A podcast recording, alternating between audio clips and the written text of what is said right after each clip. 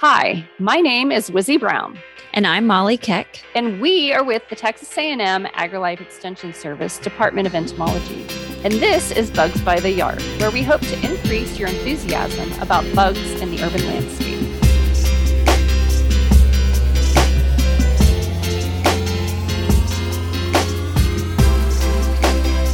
All right, well, welcome back to Bugs by the Yard. We've been in the heat of the summer for a long time, but it's I guess Since this January is sure feels like it.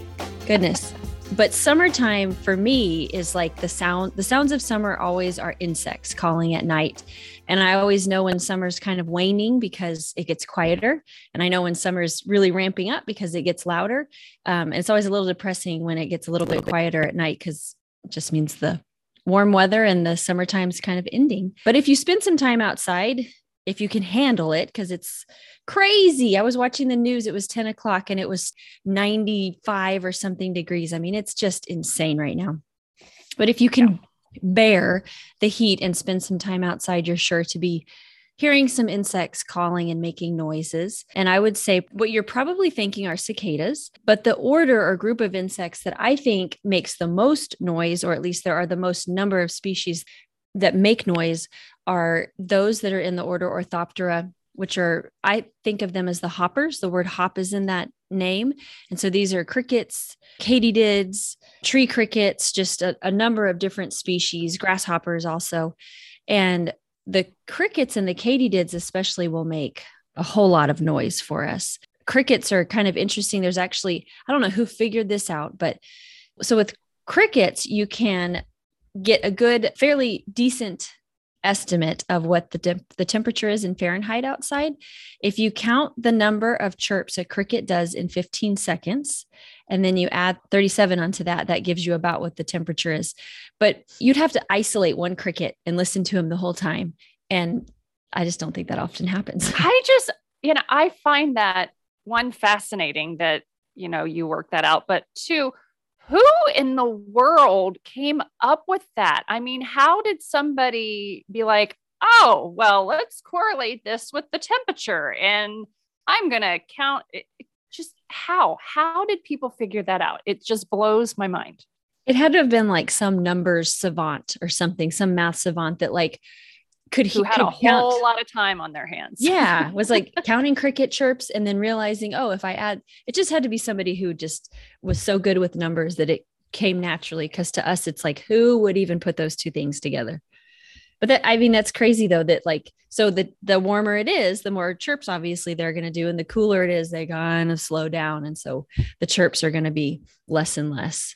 It almost seems counterintuitive. You think they would chirp more to generate body heat when it's cooler and vice versa. But, you know, it doesn't work like that. So maybe yeah. that's the difference between an ectotherm and an endotherm. Like we would do a whole lot to warm up, but maybe they don't. I don't know. They, they would get it from their surroundings, right? So they moving a lot may not warm up, warm them up like it would for us. But yeah, I imagine it has a whole lot to do with they just slow down when it gets colder when insects communicate or produce calls, the reason why they're doing that is usually to attract mates. Um, and most of the time, at least with crickets and, and katydids and orthopterans, it's the males that make the noise to attract the females. But then some of the other reasons why they might make calls or do communication is they could do it like to find their prey to trick their prey to come in lure them in or they might be just same species to you know species to species communication. Like it may not be a noise that insects make but they may use pheromones or smells that give different cues like get away from this area. This is a bad area or right, i'm like alarm calls. Yeah or i'm a i'm a girlfriend. Come to me or who knows what else. Who knows? I'm sure there's tons of ways that they communicate. But really what we're mainly talking about today is the the noises that they make and the calls that they make more so than pheromones which are smells.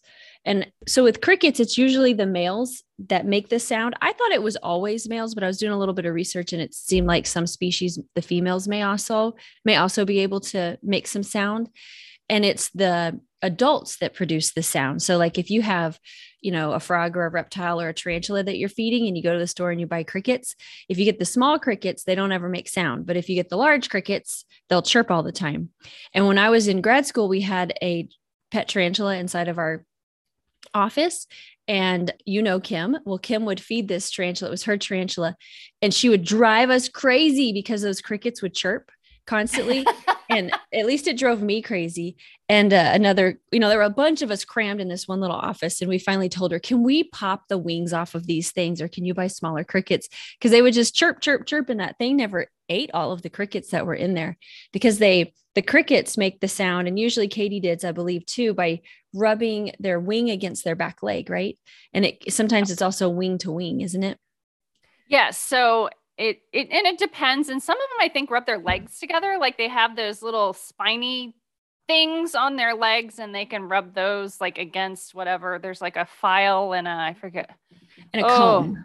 A yeah, comb yeah. There we go. I was like morphology. Let's go back, but that's it's essentially called stridulation. So they're they're rubbing one part of their body against another and making a noise. So it'd be kind of uh, equated to humans snapping their fingers and making noise that way. Yeah. Or not using another body part, but rubbing your thumb against a comb and making it make a sound.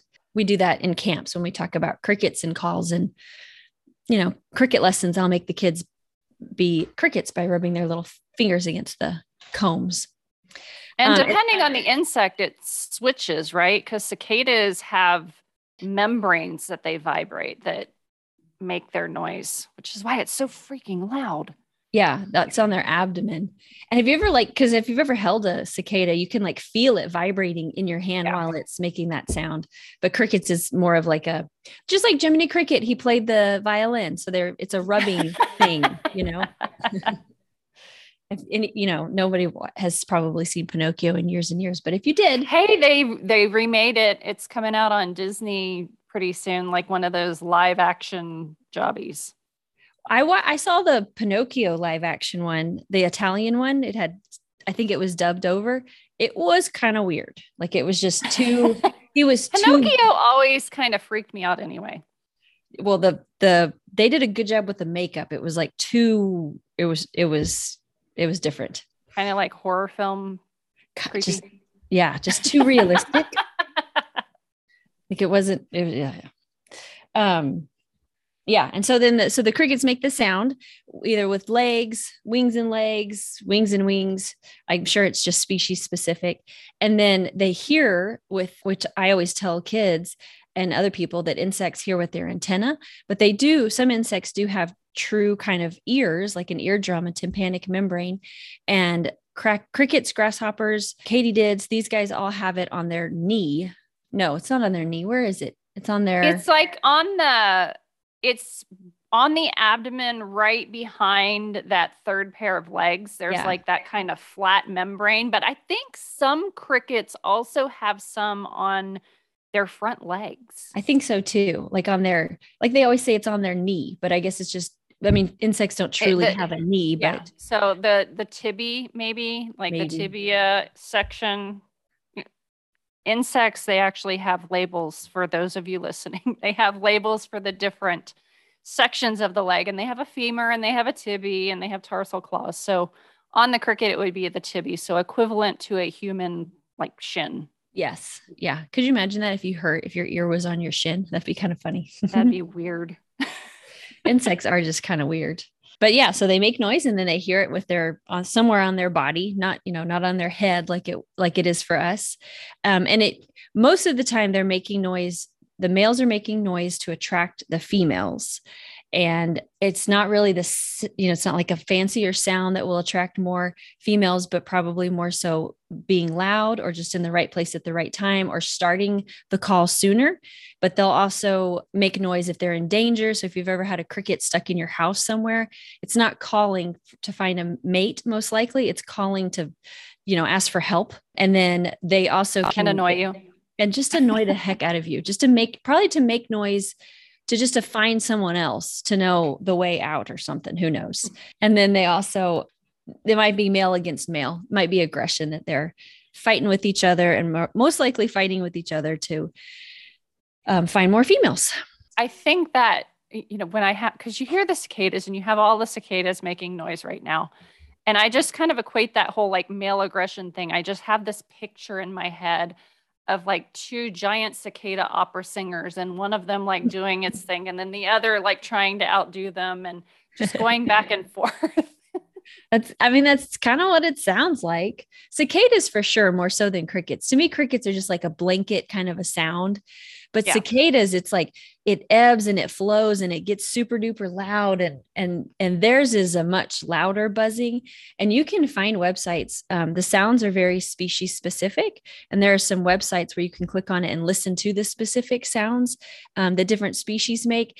And I found one that will even tell you what time of day they tend to make uh, oh wow that species makes noise we have i'm sure several species sometimes that we find the cute little teeny tiny ones and then the real big ones but they're all pretty much dog day cicadas where they're most active during the dog days of the summer i've been finding a bunch of dead ones when i've been on my runs and and this will mm-hmm. happen at the end of the summer and people will call panicked or worried um, and I'm like, they don't live forever. They're just dying. It's hot and they just drop out of the trees, just drop dead. They did their job and, and life is over for them.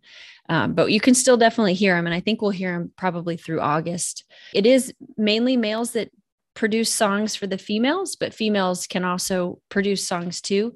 And um, sometimes they'll do like a sometimes the males will make the sound to attract other males also and they say that's when you hear like this those really loud like like what you're talking about that constant chorus, sound yeah but mm-hmm. then but also the females respond to the males. So i guess if there's a lot of girls around then who knows what you're listening to? Somebody does.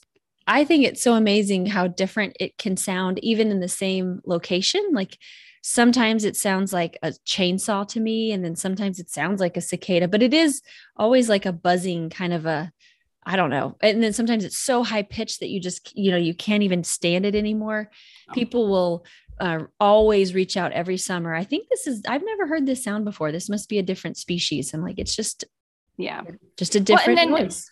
two, two things. The cicadas since they're the membrane that they vibrate to make noise is in their abdomen that kind of also it kind of serves like a drum where you know you have that skin stretched over the drum and it makes a louder noise because it's vibrating in that kind of amplifies the sound yeah and so that kind of makes it even more and then the other thing that i do want to mention and that people might not know a lot of insects make noises at a frequency that we can't hear as humans. So they could be communicating by doing stuff and we haven't the slightest idea that it's going on because we can't hear it. It's too high of a frequency, kind of like a, a, bat or something. Yeah. They have the echolocation, but that noise is too high pitched for us to actually comprehend with our ears which which might be why there's those apparatuses that you can stick in the wall and it's supposed to emit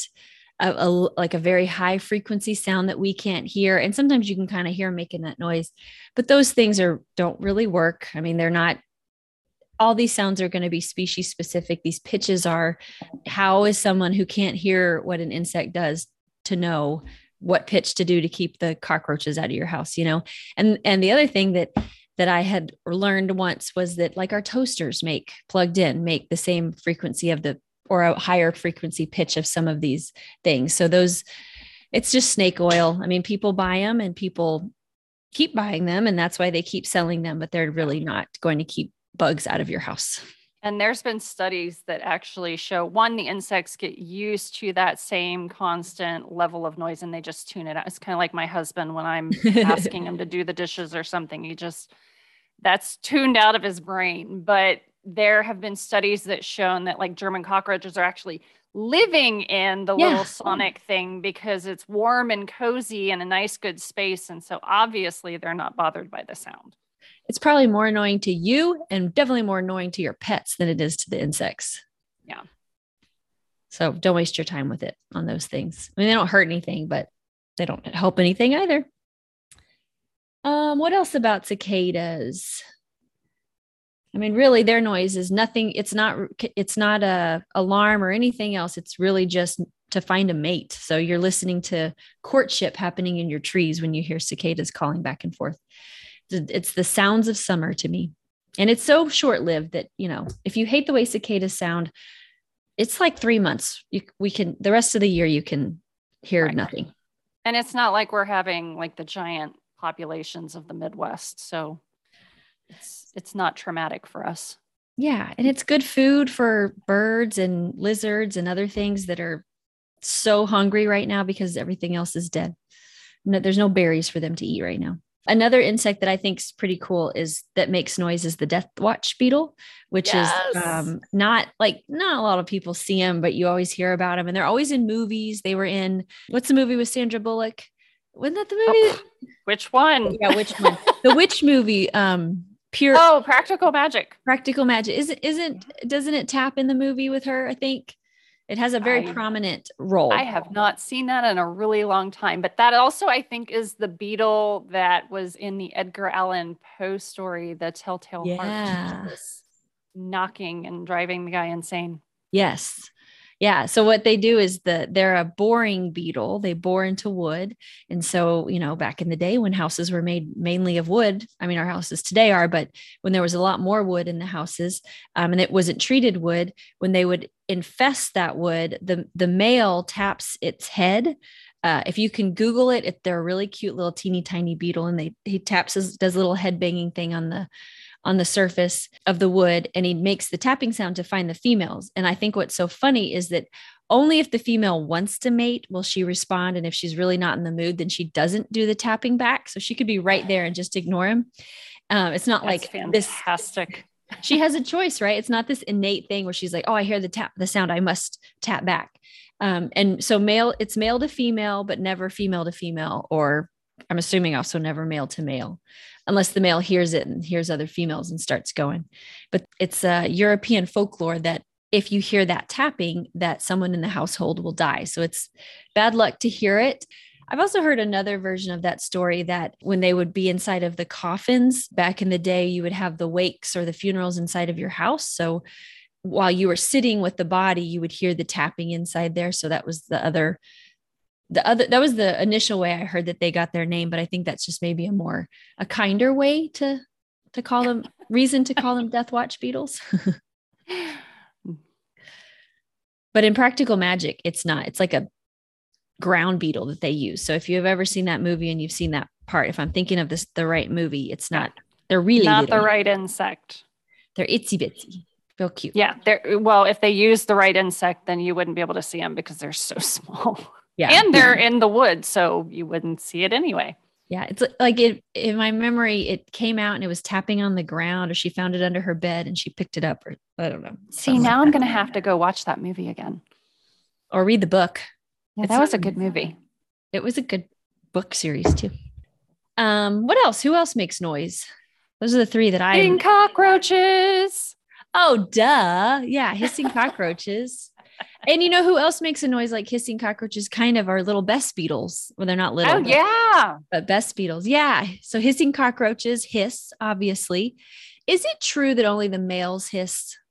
Or do females also hiss? Females hiss too. I okay. it just imagine the, the thing is because I have hissing cockroaches and I take them up to schools a lot. And the kids are always like, oh, well, why don't they always hiss? And it's like, well, you know, if I handle them a lot, then they get me and so if I'm poking at them, trying to make them hiss, they just, they're yeah. used to it. And so they're like, no, I'm not going to do this. But I love them because with insects and the way that they breathe, they have these little tiny openings on the sides of their bodies called spiracles. And they actually will open and close the spiracles to allow oxygen and carbon dioxide to move across that gradient. And with hissing cockroaches, they actually will force air out through those spiracles to make the hissing noise. And so you actually see them kind of scrunch up their their abdomens and their body. It's that's them contracting that so it pushes air out the holes to the hissing noise. And I just that is a fascinating evolutionary adaptation. I know. I I'm I'm with you though. Like when you take them to schools, I'm always like, I gotta find the crankiest one in here. I'm yes. digging around, you know. There's some the reason why I asked about that is I had always thought it was males and females my whole entire life. And then someone very convincingly told me that it was only the males that did it. And I I didn't think that that was right, but they were very sure about it. So oh uh, well, they were in wrong. my my personal experience with is both of them will hiss. It just depends on who's upset at the time that I'm poking them. Yeah. And if you're if you're listening and wondering how the heck do you tell the difference between a male and a female, the that you can see the difference in males and females on hissing cockroaches. There's very few insects that you can look at and know who the boy and the girl is. And hissing cockroaches are one because they have the boys are like a little um, triceratops. They have like three little bumps on their head and the bigger the boy and the older the boy the bigger the bumps they have and the females have a smooth forehead i guess. Yeah. I would call it.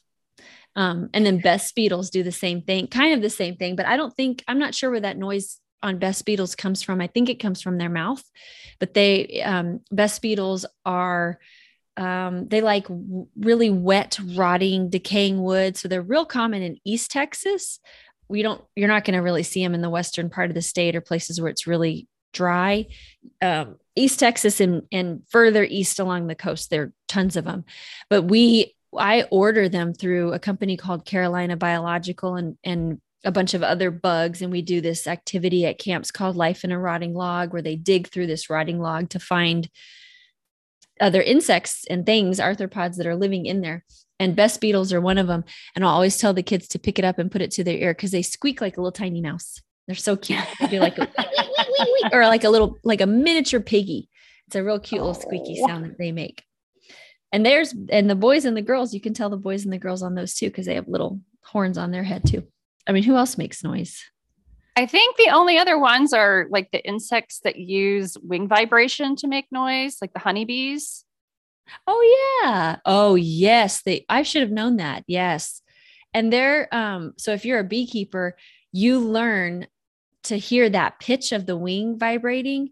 I guess I just never I never really thought about what was making that noise when you open it's because you're too you're too into the thick of things when you're out there with the hives. I mean, but you think someone would have questioned me about what that sound, what produces that sound, but you're right, they do. And they do it in a colony like that, the sound that they make, everyone does it at the same time. So, one trick that we'll tell people is go up to the hive and just knock on it. If you hear like this, this they make they start making really loud noise. It's probably not the best day to open that hive up because they're cranky but they i mean they always make noise but there are certain pitches that you just learn kind of innately to figure out oh they're cranky cranky today.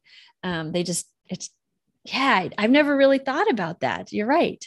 That's funny. It's just i just knew it. I just didn't think about it. Yeah. And then mosquitoes they have the the same they do the wing vibration. So if you've ever had a mosquito flying like near your ear you can actually hear that kind of mm-hmm. thing and it's then you're like swatting at it, trying to get it away. Yes. But same kind of thing. And bumblebees make a bumblebees make noise. Some flies kind of make noise with their wings. That could be a whole thing. I bet I could find an article or something about honeybees and the sounds that the pitch of the sound that they make and what it means. Because I know it, it sure means something, I'm sure. It's like dog tails and deciphering yeah. what that means, depending yeah. on how it is. side to side or like when they do the corkscrew. yeah. So um, insects are interesting, I think, in that way. They communicate just like people do, but just in sounds. Um, well, we communicate in sounds also. Um, I was also reading some stuff that that there was a study done that they believe that insects may communicate um, in different dialects also. So, oh, no way. Yeah, I mean, that doesn't, I didn't get into the heart of the article. That was just the title. So it's probably not dialects like your Texas dialect or your Georgia, you know what no, I mean? Boston versus yeah. Southern California versus Georgia. Yeah. That, yeah, that, that would be cool though. It's, it's probably something much more complex than just the, the accent they have. But um, yeah, I mean, I think there's a, there's a, there's a whole science behind how insects communicate that none of us probably realize. We think of insects as being so simple, but I think in reality, they're very complex and interesting to study. Well, thanks for joining us this time on Bugs by the Yard, and we'll catch you next time.